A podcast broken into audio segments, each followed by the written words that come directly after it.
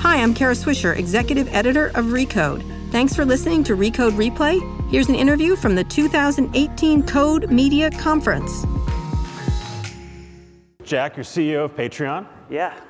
Susie, you make a living on Patreon. Yeah, man. But I know you as the person who was on Road Rules Challenge. I'm so sorry. I was a very happy consumer of that show. It was great. Um, but I aged out. Actually, I was too old when, when I was watching it, frankly. It's still on though. Um, Jack, describe what, what Patreon is. Yeah, so Patreon is a membership platform that makes it really easy for artists and creators to get paid. Um, it's basically a, a, mechanism that allows creators to accept five bucks a month, ten bucks a month, fifty bucks a month. Some patrons are paying a 100 or a 1,000 bucks a month um, to become a, a, member of a creator. They basically run their own little membership business. Basically, you're allowing subscriptions to people like Susie. Yeah, exactly. We think of it as membership as opposed to a subscription, yeah. but yeah. How many, how, many, uh, how many people are making a living on Patreon? Yeah, so we've got over 50,000 creators that have, are making salaries on Patreon and over a million paying patrons who have active subscription pledges. And last year you did what, 150 million, more than that? Yep, 150 million. And this year you got a projection? Uh, no projection yet, but maybe uh, give us a couple months. Um, we've talked a couple times, and, and, you're great to talk to, but I wanted to make sure that we had someone who actually makes a living doing what you're enabling them to do on, on, on the service. And just so you know, these two have not met prior to today. No. Yeah, first time. Okay. Yeah. Uh, so Susie, you, you, how do you make a living on Patreon? Well, like you said, I was in reality TV for a long time, and so I had an audience that was familiar with me personally, and they felt like they knew me. And then podcasting came along, and along the way during reality TV, I was getting a PhD in religion which is doubly weird. Why'd you get a PhD in religion? Right, and the religion store wasn't hiring. So I decided I wanted to do a podcast that kind of combined my interests. But I quickly discovered that I had two audiences. I had people that wanted me to be nerdy, talk about brainy stuff, and then I had an audience that was all about MTV. So I kept the nerdy stuff on a traditional podcast platform, and that's still alive and living and has ads, traditional ads. But then all the challenge and reality content I put on Patreon, and the audience came. So rather than splitting my income in half, I doubled it. How'd you figure out? I mean, what, what, so you started doing that when? When did you start selling stuff on Patreon? Um, I joined about a year and a half ago, and we've just increased every month. And people that are in love with the challenge and MTV reality shows are finding that they can come to our Patreon and get the interviews that they want without the editing and the producing. And they get this exclusive content and they feel like they're part of a little community. Jack, is that, is that the, Dan's tired. Is that, the, uh, is that the standard model at Patreon that you've got someone who has an established fan base, they've got a product that people are consuming, they come on and then they sell a new thing, or do they put up essentially a paywall in front of the thing they're already selling? So we've seen both. Um, we've got some folks who are uh, using Patreon as a traditional paywall, but that's not most creators. Most creators you know, their work is available for free on SoundCloud or YouTube or wherever it is that they're distributing the work. And then they use Patreon as a place for secondary content and member benefits, and whether that's early access or recognition for patrons or windowed content or something like that. Uh, a lot of creators are using it to, uh, for, for those sorts of things. I guess my question is what changed? Because I was an independent creator for a few years, and there was no such subscription model. Everyone just wanted everything for free. Now it seems like you say a million people are happy to pay for it. What, what happened? Yeah, pe- people, I wouldn't say, I wouldn't even characterize as people are happy to, people want to pay for it. They're like, they can't wait to pay for it. Um, I've been a creator for the last 10 years on YouTube, and one of the most popular comments that always had the, the, the most thumbs up votes on YouTube was, I'm throwing money at the screen, but nothing is happening. Like fans really want to support the stuff that they love. That's actually just, I think there's this age old thing psychologically about humans where they, they want to feel like a member of the community. They want to support the arts. They want to, um, you know, that was a, a, privilege that's been reserved for very few people uh, over the ages. And now sort of anyone can become a patron of the arts. Um, so what, what's changed? I mean, I, I, think it's literally just the, the product mechanism, just the, the ability to uh, throw money at the screen and have something actually happen. Um, but the desire has always been there. But it seems like there maybe there's an ideological shift, like in 2007 when Dan and I were making a website. Um, there was a certain part of the internet community that would get mad if you linked to a paywalled site. Um, because they said, well, the stuff shouldn't have a paywall in front of it. And if you link there, I won't go there, and it's bad. It did, did some shift? I mean, it seems like Dan's honest, I mean, like there is a shift. Yeah. So um, yeah, maybe if there's a, it's a, if there is a shift, I think it's the the popularization of the uh, the struggle of the ad mechanism and the creator and how it's it doesn't work. I mean, there's so many creators talking about getting millions of views and getting a $200 AdSense check at the end of the month. People who are filling basketball stadiums full of fans um, who love and adore their work. Right? This is this is my story too. I've, I've you know 500,000 subscribers on YouTube, getting paid 300 bucks a month uh, to deliver music video after music video after music video that cost me hundreds of hours and tens of thousands of dollars, and I get a $200 check for it. Like that's, can I swear? That's fucked. Like that's that sucks. I don't know why we all think that that's okay. You're supposed to go make it up on tour, is the answer. Yeah. Okay, yeah, right. Or exactly. merch. Yeah, it doesn't, it doesn't make sense. And I think that story became mainstream. People realized how messed up this mechanism is. People realized that, like, gosh, we, we made the internet, which is a great thing. We solved distribution. This is a great thing. We sort of gave people the ability to talk direct to their fans. This is a great thing. But we broke all the monetization mechanisms along the way of doing that. And that's not a great thing, and we need to fix that. That's become a, a very like mainstream popular story over the last couple of years. So if there has been something that's changed, I think it's just consumer awareness that uh, that the ad model is non-functional on the individual level for creators. So what do you do for those fans? Do you have, a, you know, I I know how Patreon works. You have a list of things you do, but what what are they, and how do they respond to those? I started to realize that I had something valuable that was in my phone, which was the phone numbers of all the cast members that have ever been on these weird shows. And That, is, that, that does sound right? Yes. It doesn't mean anything to me. These are just people I know. But to people that are really into these shows, the fact that I can call their favorite characters live on the air and they can ask them questions is something of value to somebody that's a super fan. So you created a whole new product because you had an existing product, which Yeah. you still have, and you made an entirely new thing for an entirely new fan base. Why not take the existing product and either put a paywall there or make another version of it? So I realized that our regular podcast content, where we talk about books and documentaries, it's really attractive to advertisers. And our audience is a, a group of millennial women that is, you know, great for advertising. But a show about the challenge, where people basically binge drink for a living, That's for creepy 45 year olds. it's not exactly appealing to advertisers. So it was the perfect way by transitioning that content to Patreon, then people can pay for that content instead. Is there a community feeling? Do they respond to you? You know that you you certainly make a show for them, and some of them get to even well. There's a price point at which they can come and watch you do the show live. If I'm They watch live digitally, so it's like a live Q&A vi- video format. So yeah, they start to get to know each other. They have a community, and they feel like they know us. It's that access and the intimacy that's so appealing. I mean, if you are a super fan of a musician, or in this case, a reality person, and you feel like you can talk to them directly, that's valuable. What are, I mean, again, people in this room and people outside in the hall, they're all thinking, Kevin Mayer runs Disney, they're all thinking about how to sell stuff directly to consumers over the internet. You're doing it. What advice do you have for them? I try. I was just talking to Jack about this. That a lot of times people take for granted what they have, and we call it ordinary. What I had was so ordinary, just phone numbers. But all of a sudden, it was like, no, those are interviews. Those that's something that I can monetize. So something that seems unimportant to you to somebody else is extraordinary. And so if they can tap into what resources they have, they can make a boatload of dough. Buttload There's your new slogan right there. is, Gotta say is, is this for everyone, or is this just you know you're already a star, you're going to be a star? Is this only for for stars? So Peter said it really well. We're very specific about the problem that we're solving, right? Because we're, we're a small team, we're 110 folks. Um, we have to be very focused about what we do. And uh, the way we, you know, the kind of creator that we are building products for is a creator with, a, with a, an established following who posts regularly online. That doesn't mean you're a star.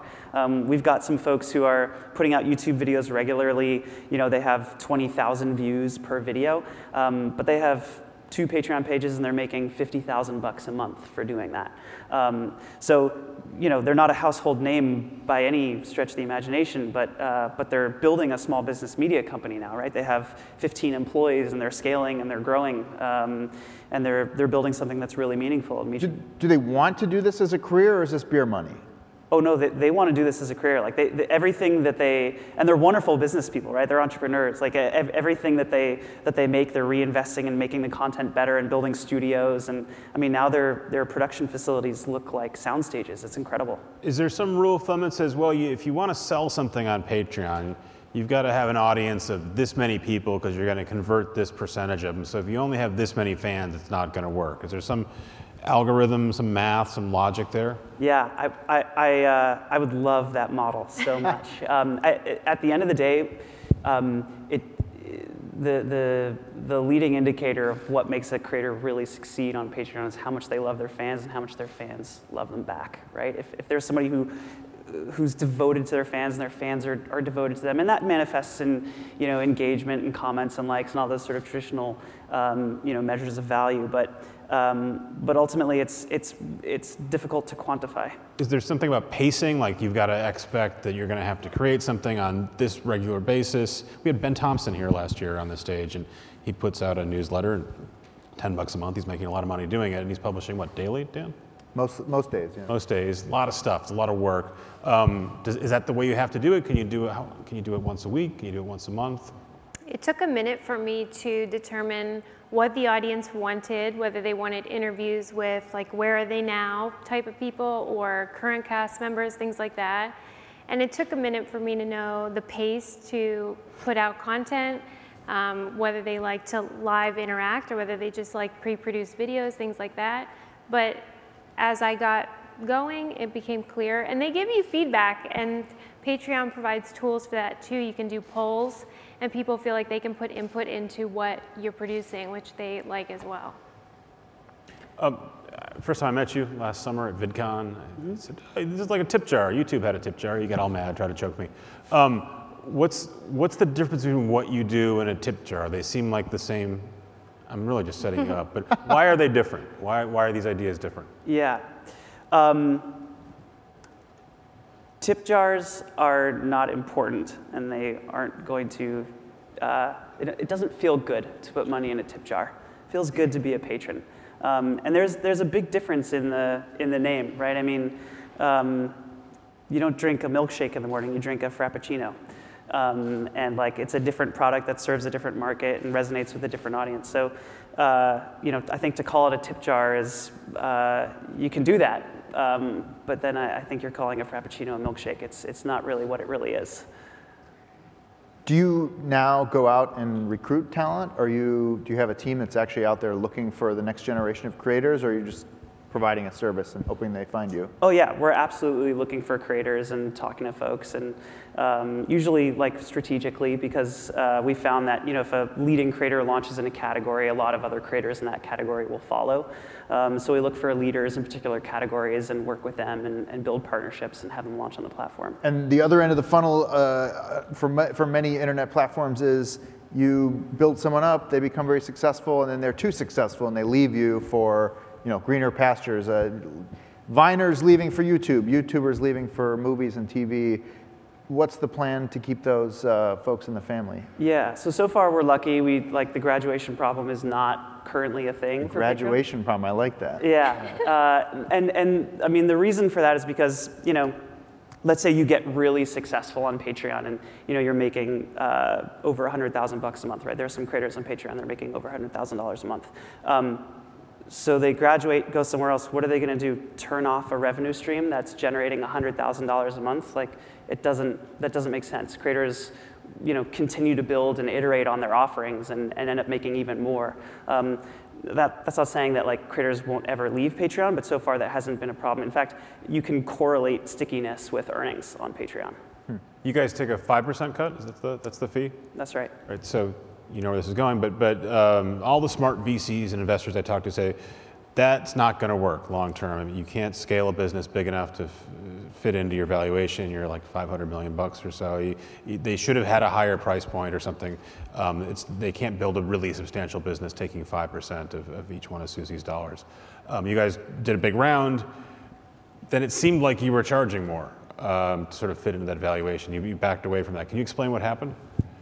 Yeah, uh, so uh, there are two sort of components to your question. One is like, how are we going to make it work with 5%? And the second is, what the heck happened with the fees rollout? Um, the fees rollout, I just have to be honest about that. That was our worst product rollout in history. We, we sucked. Uh, we have to do better. Um, that was a really bad product rollout.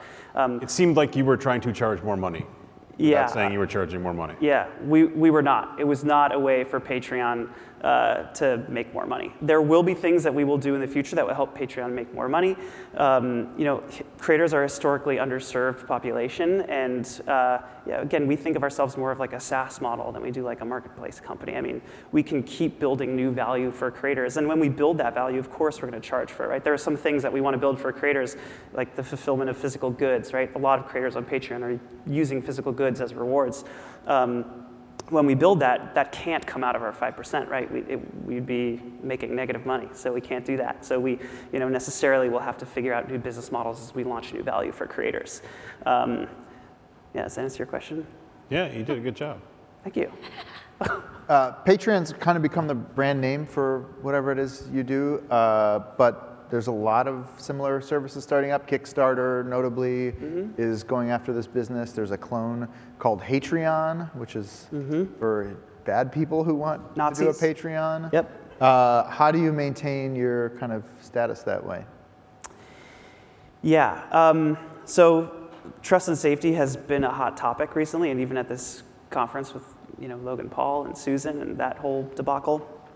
Um, it's a really tough thing. I, I don't think anybody does trust and safety well, right? It's a new field and it's a really difficult thing, especially at scale, like at YouTube's and Facebook scale, right? You have to mix AI and and, uh, and humans. And it, in Patreon's case, you know, we're talking about taking away a person's income, right? If you have to take down a page on Patreon, that's removing someone's livelihood. So uh, no one at the companies wants that responsibility or is happy about having that responsibility, and yet we find ourselves in a, in a place where, you know, if someone is doing something unsafe or dangerous or illegal or distributing, you know, weapons or bombs or, or you know, something like that, we, we obviously can't be sending them money every month.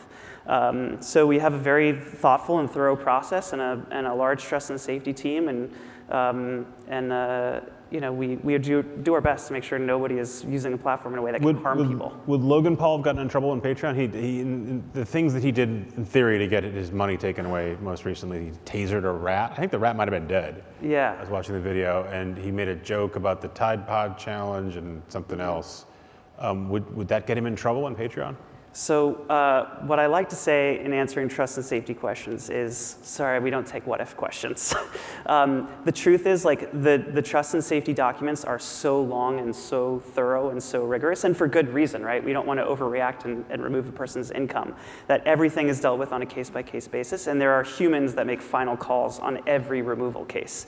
Is there a different bar because people are? He's only making. If you're on Patreon, people are giving you money, right? They're opting in as opposed to maybe on YouTube where they're maybe stumbling into something. Does that change the the way you guys think about it? No, I think it's even more strict uh, on Patreon, right? Because um, your behavior off the platform matters as much as your behavior on the platform at times, right? If you um, are raising money, if you're running a membership business for your flute music, but on the side you're a money launderer, uh, you can't have a Patreon page.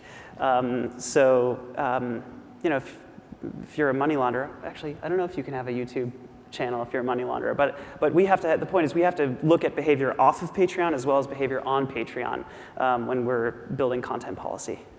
Is there a network effect on Patreon, both for creators and also for patrons? What do you call your patrons? Patrons? Patrons. Patrons. Yeah, yeah. Um, it's funny. I, I think we don't really have traditional network effects uh, like uh, other platforms, but um, there are there are some things like network effects. I think you know the more folks that are on Patreon, um, because we aggregate payments, for example, um, fees go down, and so uh, the more folks that are on Patreon, the more folks that uh, pledge to other creators on Patreon, the more folks that have multiple pledges. Um, in aggregate, fees go down for everyone on the platform.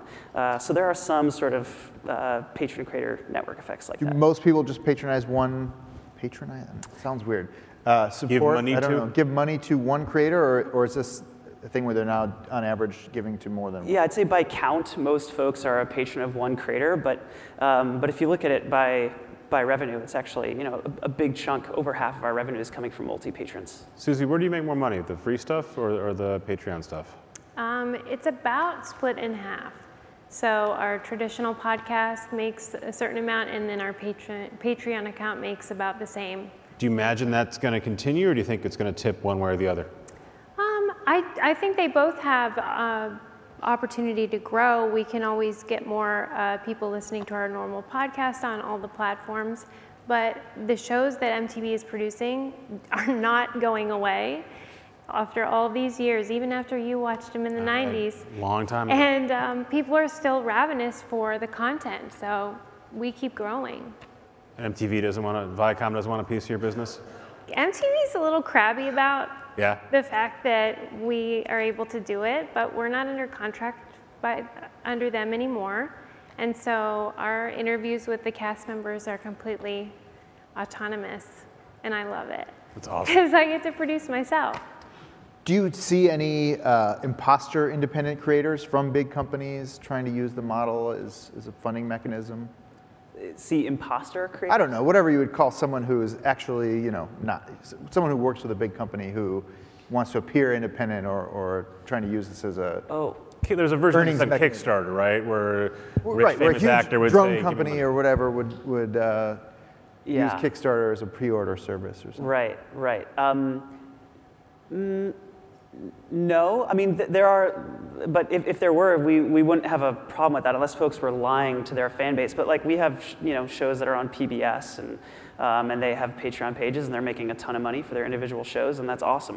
Um, That's kind of what I was going after, but you Yeah. described it better. Yeah, I mean, we, we, we love that, right? We're excited. We're excited about that. Um, we want bigger and bigger shows to be launching on Patreon. I think that's a wonderful thing. One of my favorite things about the internet, I think it's so beautiful, is you know, as an independent video creator, I get the same video upload structure that Taylor Swift gets. That's awesome. Like this is the first time in the history of artists that I get the same tools that rich and famous artists get. Um, I'm excited to do that with membership too. I, I think we could we could be that for for uh, the membership and payments layer of the internet. Great. Should we open this up to the floor? Let's open it to the floor. You guys have questions? Hey, uh, question for Jack. Yesterday, Susan was talking about how she defined community at, at uh, YouTube. Basically, it's interaction between a creator and a fan, and it sounds like Patreon fits into ma- that model really well.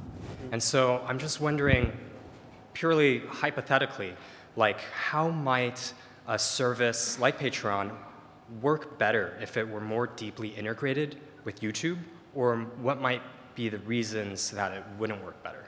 Yeah.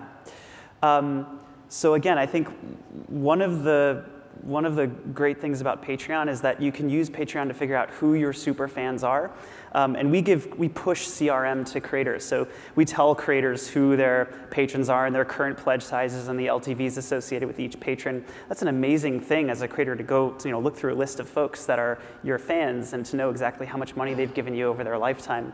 Um, to have that data available on whatever platform you're using to distribute your content, right? If that information is pushed to you on on YouTube and you know now you can sort by LTV of your patrons instead of sorting by number of thumbs up of comments. Um, I think that that sort of integration could end up being a, a, a game changer for creators, right? They can they can prioritize um, responding to the fans that matter most to them and to their businesses. So yeah, I think there are a number of ways that um, that Patreon can play nicely with distributors, um, and I'd, I'd love to see more of that happening. Thank you. Wh- What's the average monthly pledge for across the board? Yeah, uh, so it's a little higher than like Amazon or, or you know Prime or, or Netflix. About 12 bucks a month um, is what the a, a normal patron pays on a regular basis. Are you worried that, for both of you guys, and then we'll end it here, that as everyone starts selling something and everyone starts putting up a paywall, um, and all the stuff that used to be free now costs money, um, that, that that is going to tap into your potential to get more subscribers, to your potential to get more subscribers? Uh, no, I, I, actually think that's going to help. Um, I think the um, that behavior becoming ubiquitous and expected on the consumer side um, is just going to be a natural phenomenon. But I'm not going to make any more money to redistribute to you guys, right? I'm sorry? I, but I have a limited amount of money to spend. Uh, y- you might think that. um, I'm not saying you have a, you might think that consumers think, ah, oh, well, I'm going to pledge to a new creator and therefore I have to reduce my pledge to this other creator by whatever I'm pledging to the new creator.